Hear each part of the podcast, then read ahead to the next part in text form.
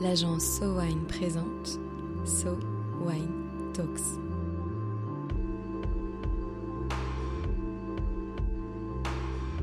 La première série de podcasts analysant les tendances marketing et communication dans l'univers du vin et des spiritueux. Dominique Hutin est principalement connu pour son activité foisonnante autour du vin.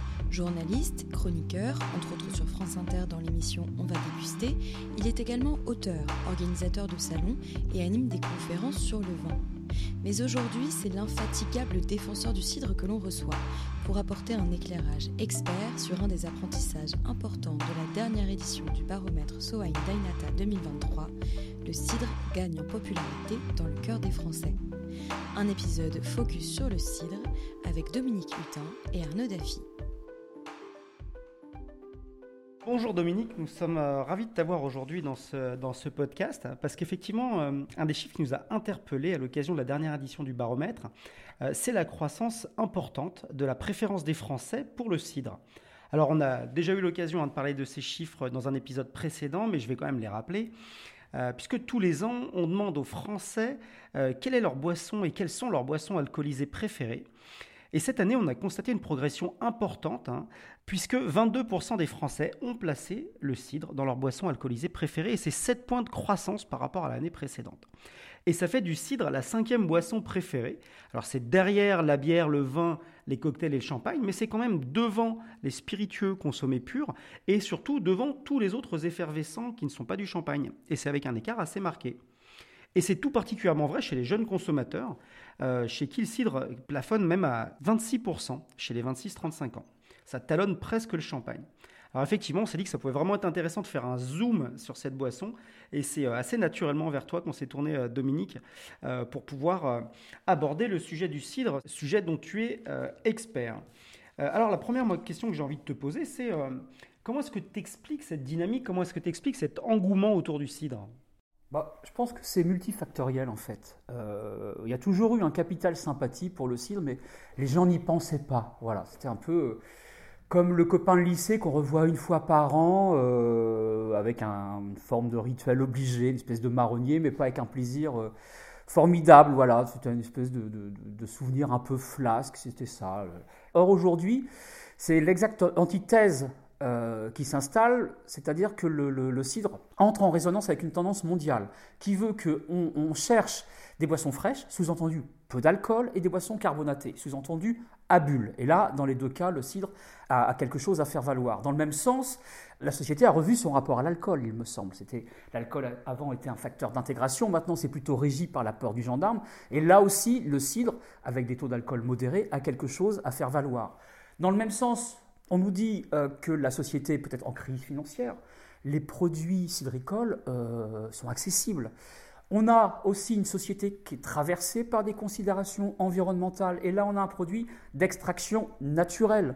On a vu aussi avec euh, les, questions autour du réchauffement que la question de l'arbre, là aussi, le cidre a quelque chose à faire valoir. Et puis, si on sort de ces considérations-là, on peut aussi ajouter autre chose. C'est le tissu humain, avec toute une somme de reconversions. Euh, et là, on a le droit de penser à la dynamique de la bière artisanale il y a quelque temps. Donc on a des, des gens, des nouveaux producteurs qui se trouvent pour être beaucoup des nouvelles productrices, accessoirement, qui s'intéressent à cette question du cidre. Et pour donner un corps euh, à cette appétence nouvelle, il faut savoir qu'on peut même apprendre à faire du cidre. Et ça, c'est vraiment une particularité française. C'est la seule école au monde qui s'appelle le lycée du Rebillard, qui se trouve dans le Calvados, donc en Normandie. Donc on se forme, ce qui veut dire par ricochet que on a quitté les rives de l'empirisme pour euh, faire des progrès techniques. On a sécurisé techniquement. On a des, produits qui se tiennent dans le temps. Et puis, une fois qu'on a dit tout ça, on peut rappeler un peu ce que disait le père des agronomes, Olivier de Serres, qui a édicté quelque chose en 1600. Donc euh, là, c'est un peu loin dans le temps. Il a dit que ça ne sert à rien d'avoir un, grand terroir si vous n'êtes pas en mesure de vendre vos produits. Eh bien, aujourd'hui, il y a une espèce d'appel d'air avec une distribution qui s'est structurée. On peut acheter sur Internet, on a des, cavistes spécialisés, on a des distributeurs spécialisés. Tout ça est lié pour beaucoup à l'appétence nouvelle euh, liée au vin naturel. Voilà. Et donc, vous voyez, quand on fait la somme de tout ça, on, dessine quelque chose euh, d'assez nouveau. Alors forcément, ça a ouvert des appétits. Donc on voit des, acteurs qui sortent du buisson, là, qui sortent du fossé, on ne sait comment, mais c'est un marqueur en tout cas de cet intérêt. Et puis, ça entre en résonance avec un dernier truc. Côté consommateur, on a une créativité nouvelle. La créativité, objectivement, c'est bien le dernier truc qu'on prêtait au cidre. Et là, on a des étiquettes qui sont un peu délurées, qui s'autorisent même le second degré. Le, décalage, ça c'est un marqueur de maturité d'un marché. Et puis vous avez aussi le champ lexical des contre-étiquettes qui sont devenues aussi bavardes que celles du vin, où les producteurs ne nourrissent plus euh, de, complexes, ils vont dire la géologie, ils vont dire leur terroir, ils vont dire leurs convictions, et ils vont dire un peu euh, tout ce qu'ils font jusqu'au millésime, etc. Voilà. Donc vous voyez le, le, renouvellement de l'imaginaire du, cidre, on, peut le piocher dans tout ce qu'on vient de lister là de manière un petit peu rapide. Et d'ailleurs, cette créativité, tu évoqué un peu la créativité sur le côté marketing, étiquette et, et, ainsi de suite, mais il y a également une créativité assez importante, voire même débridée en termes de type de production. Il y a, il y a énormément de choses que l'on voit apparaître en termes de typologie de produits.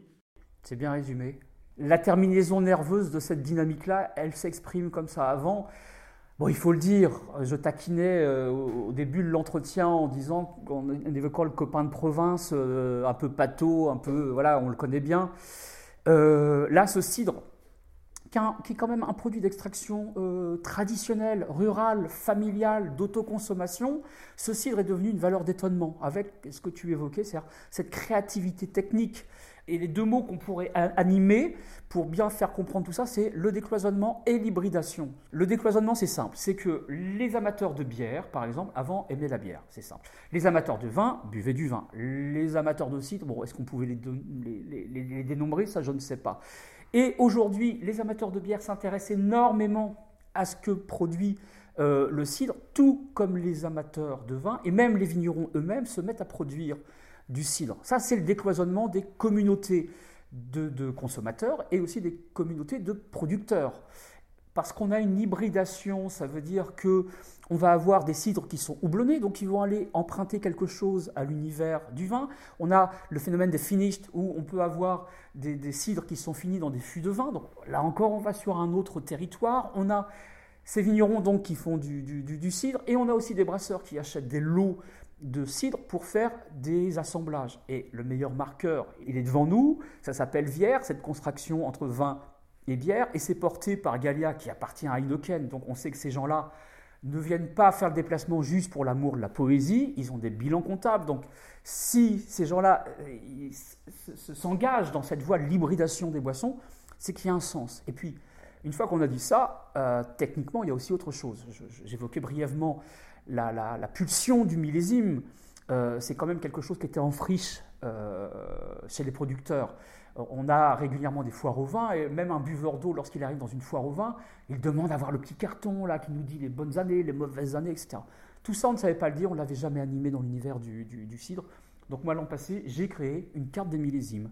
Parce que c'est un métier météo dépendant, c'est un métier agricole, pas plus d'une récolte par an. Et en ça, ça ressemble euh, au vin. Donc c'est strictement la même chose. Et à ce titre-là, on a des cidres qui peuvent se garder 10, 20, 30 ans. Alors pas tous les cidres.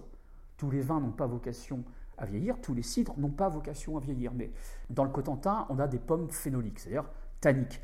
Ça donne des cidres de long vieillissement. Donc j'ai créé un, un dispositif qui s'appelle vieillissement prolongé. Vous allez sur le site du cidre Cotentin, il y a une page tous les producteurs sont là en transparence de prix. Vous pouvez panacher et euh, vous allez faire un bon de commande unique, un, règlement unique et vous aurez une livraison unique. Et au lieu de vous livrer les produits bruts ou extra bruts des différents producteurs que vous allez euh, réserver, au lieu de vous les livrer, ils vont les sortir du champ commercial, ils vont les marquer, ces bouteilles, les marquer, les identifier, et ils vont les mettre en vieillissement prolongé pour les faire vieillir dans leur cave. Voilà.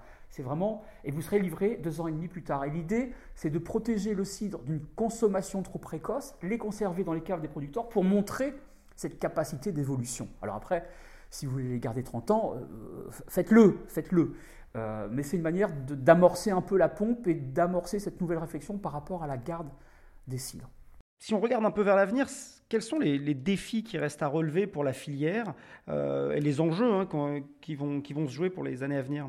Alors, on n'a pas, et ça tout le monde l'ignore, nous n'avons pas de définition mondiale du cidre. Il y a une espèce de, de, contour très flou. La seule définition existante, elle est française.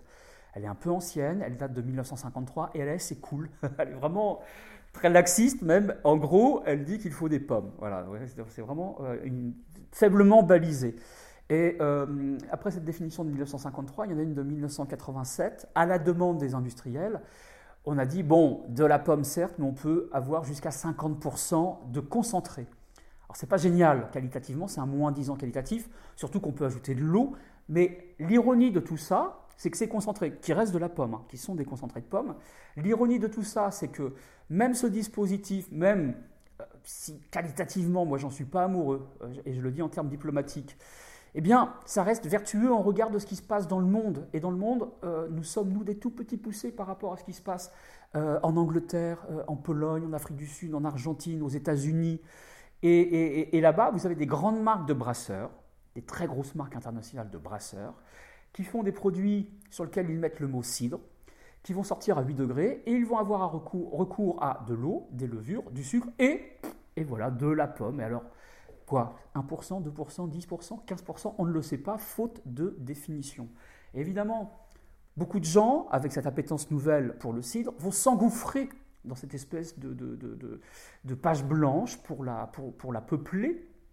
Et au, premier, rang, on aura ces brasseurs, parce qu'en fait, euh, le fait d'étiqueter cidre, ça vous donne une fiscalité qui est avantageuse. Donc ils sortent des ciders à 8 degrés en étant moins taxés que si c'était des bières à 8 degrés.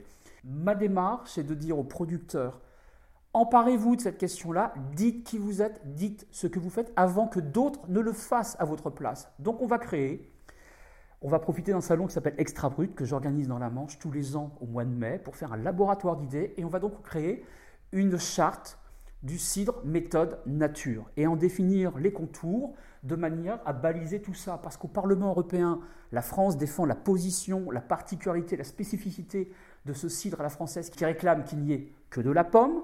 Au niveau de l'Assemblée nationale, on a un groupe parlementaire cidre animé par des députés bretons, normands, de la Loire, etc. Et donc nous, troisième niveau, on va définir cette, euh, cette charte du cidre naturel.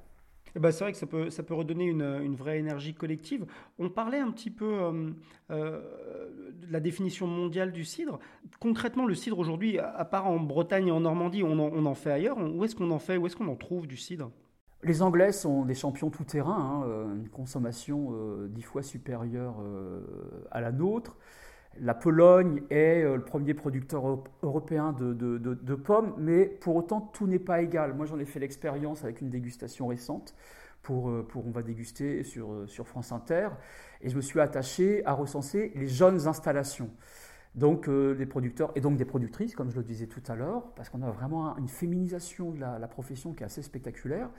Euh, des gens qui se seraient installés en 2020, 2021, 2022. Donc l'épicentre en France, oui, il continue d'être breton et normand, avec cette passation d'armes d'une année sur l'autre, à toi, à moi, à toi, à moi. Euh, mais on a un périmètre géographique qui s'est déplacé. On a des sites maintenant en Meurthe et Moselle, on a des sites dans le Maine-et-Loire, on a des sites traditionnellement euh, en Savoie, on a des sites dans le Pays d'Hôte, c'est-à-dire c'est la Champagne, en Picardie.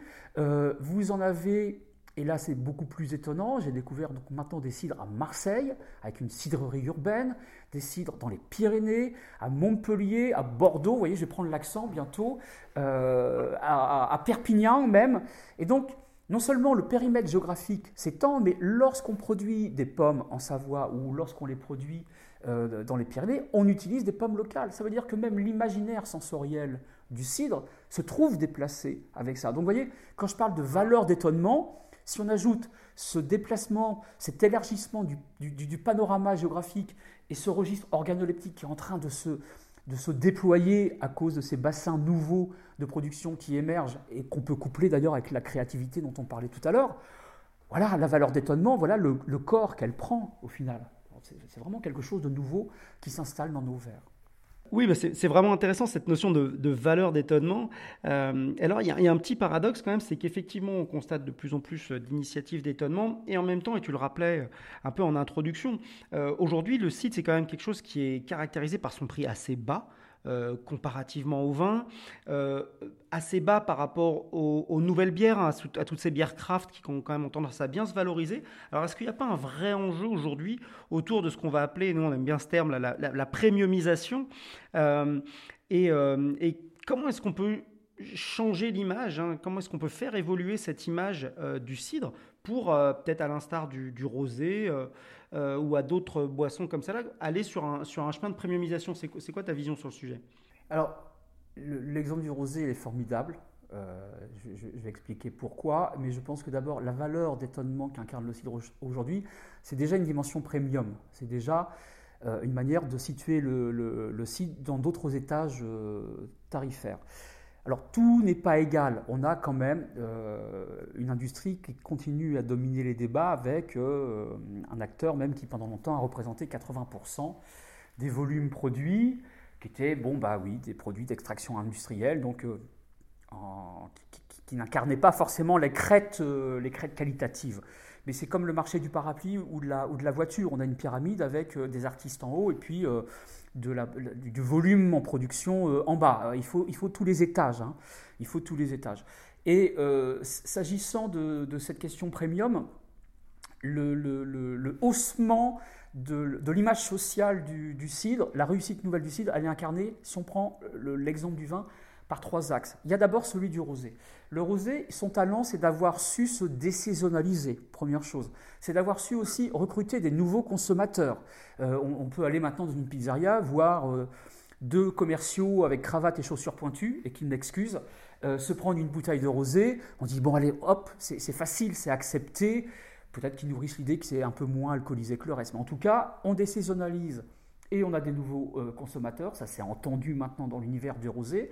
Et tout ça n'a été possible que pour une raison qui, euh, qui est non négociable, c'est qu'en amont, ils ont travaillé la qualité. Et on a maintenant dans les chambres d'agriculture, depuis une quinzaine d'années, des œnologues qui s'occupent du cidre. Donc voilà, on a quitté les rives de l'empirisme, maintenant on fait des produits qui sont euh, de garde, qui sont euh, maîtrisés. Ça, c'est le premier volet.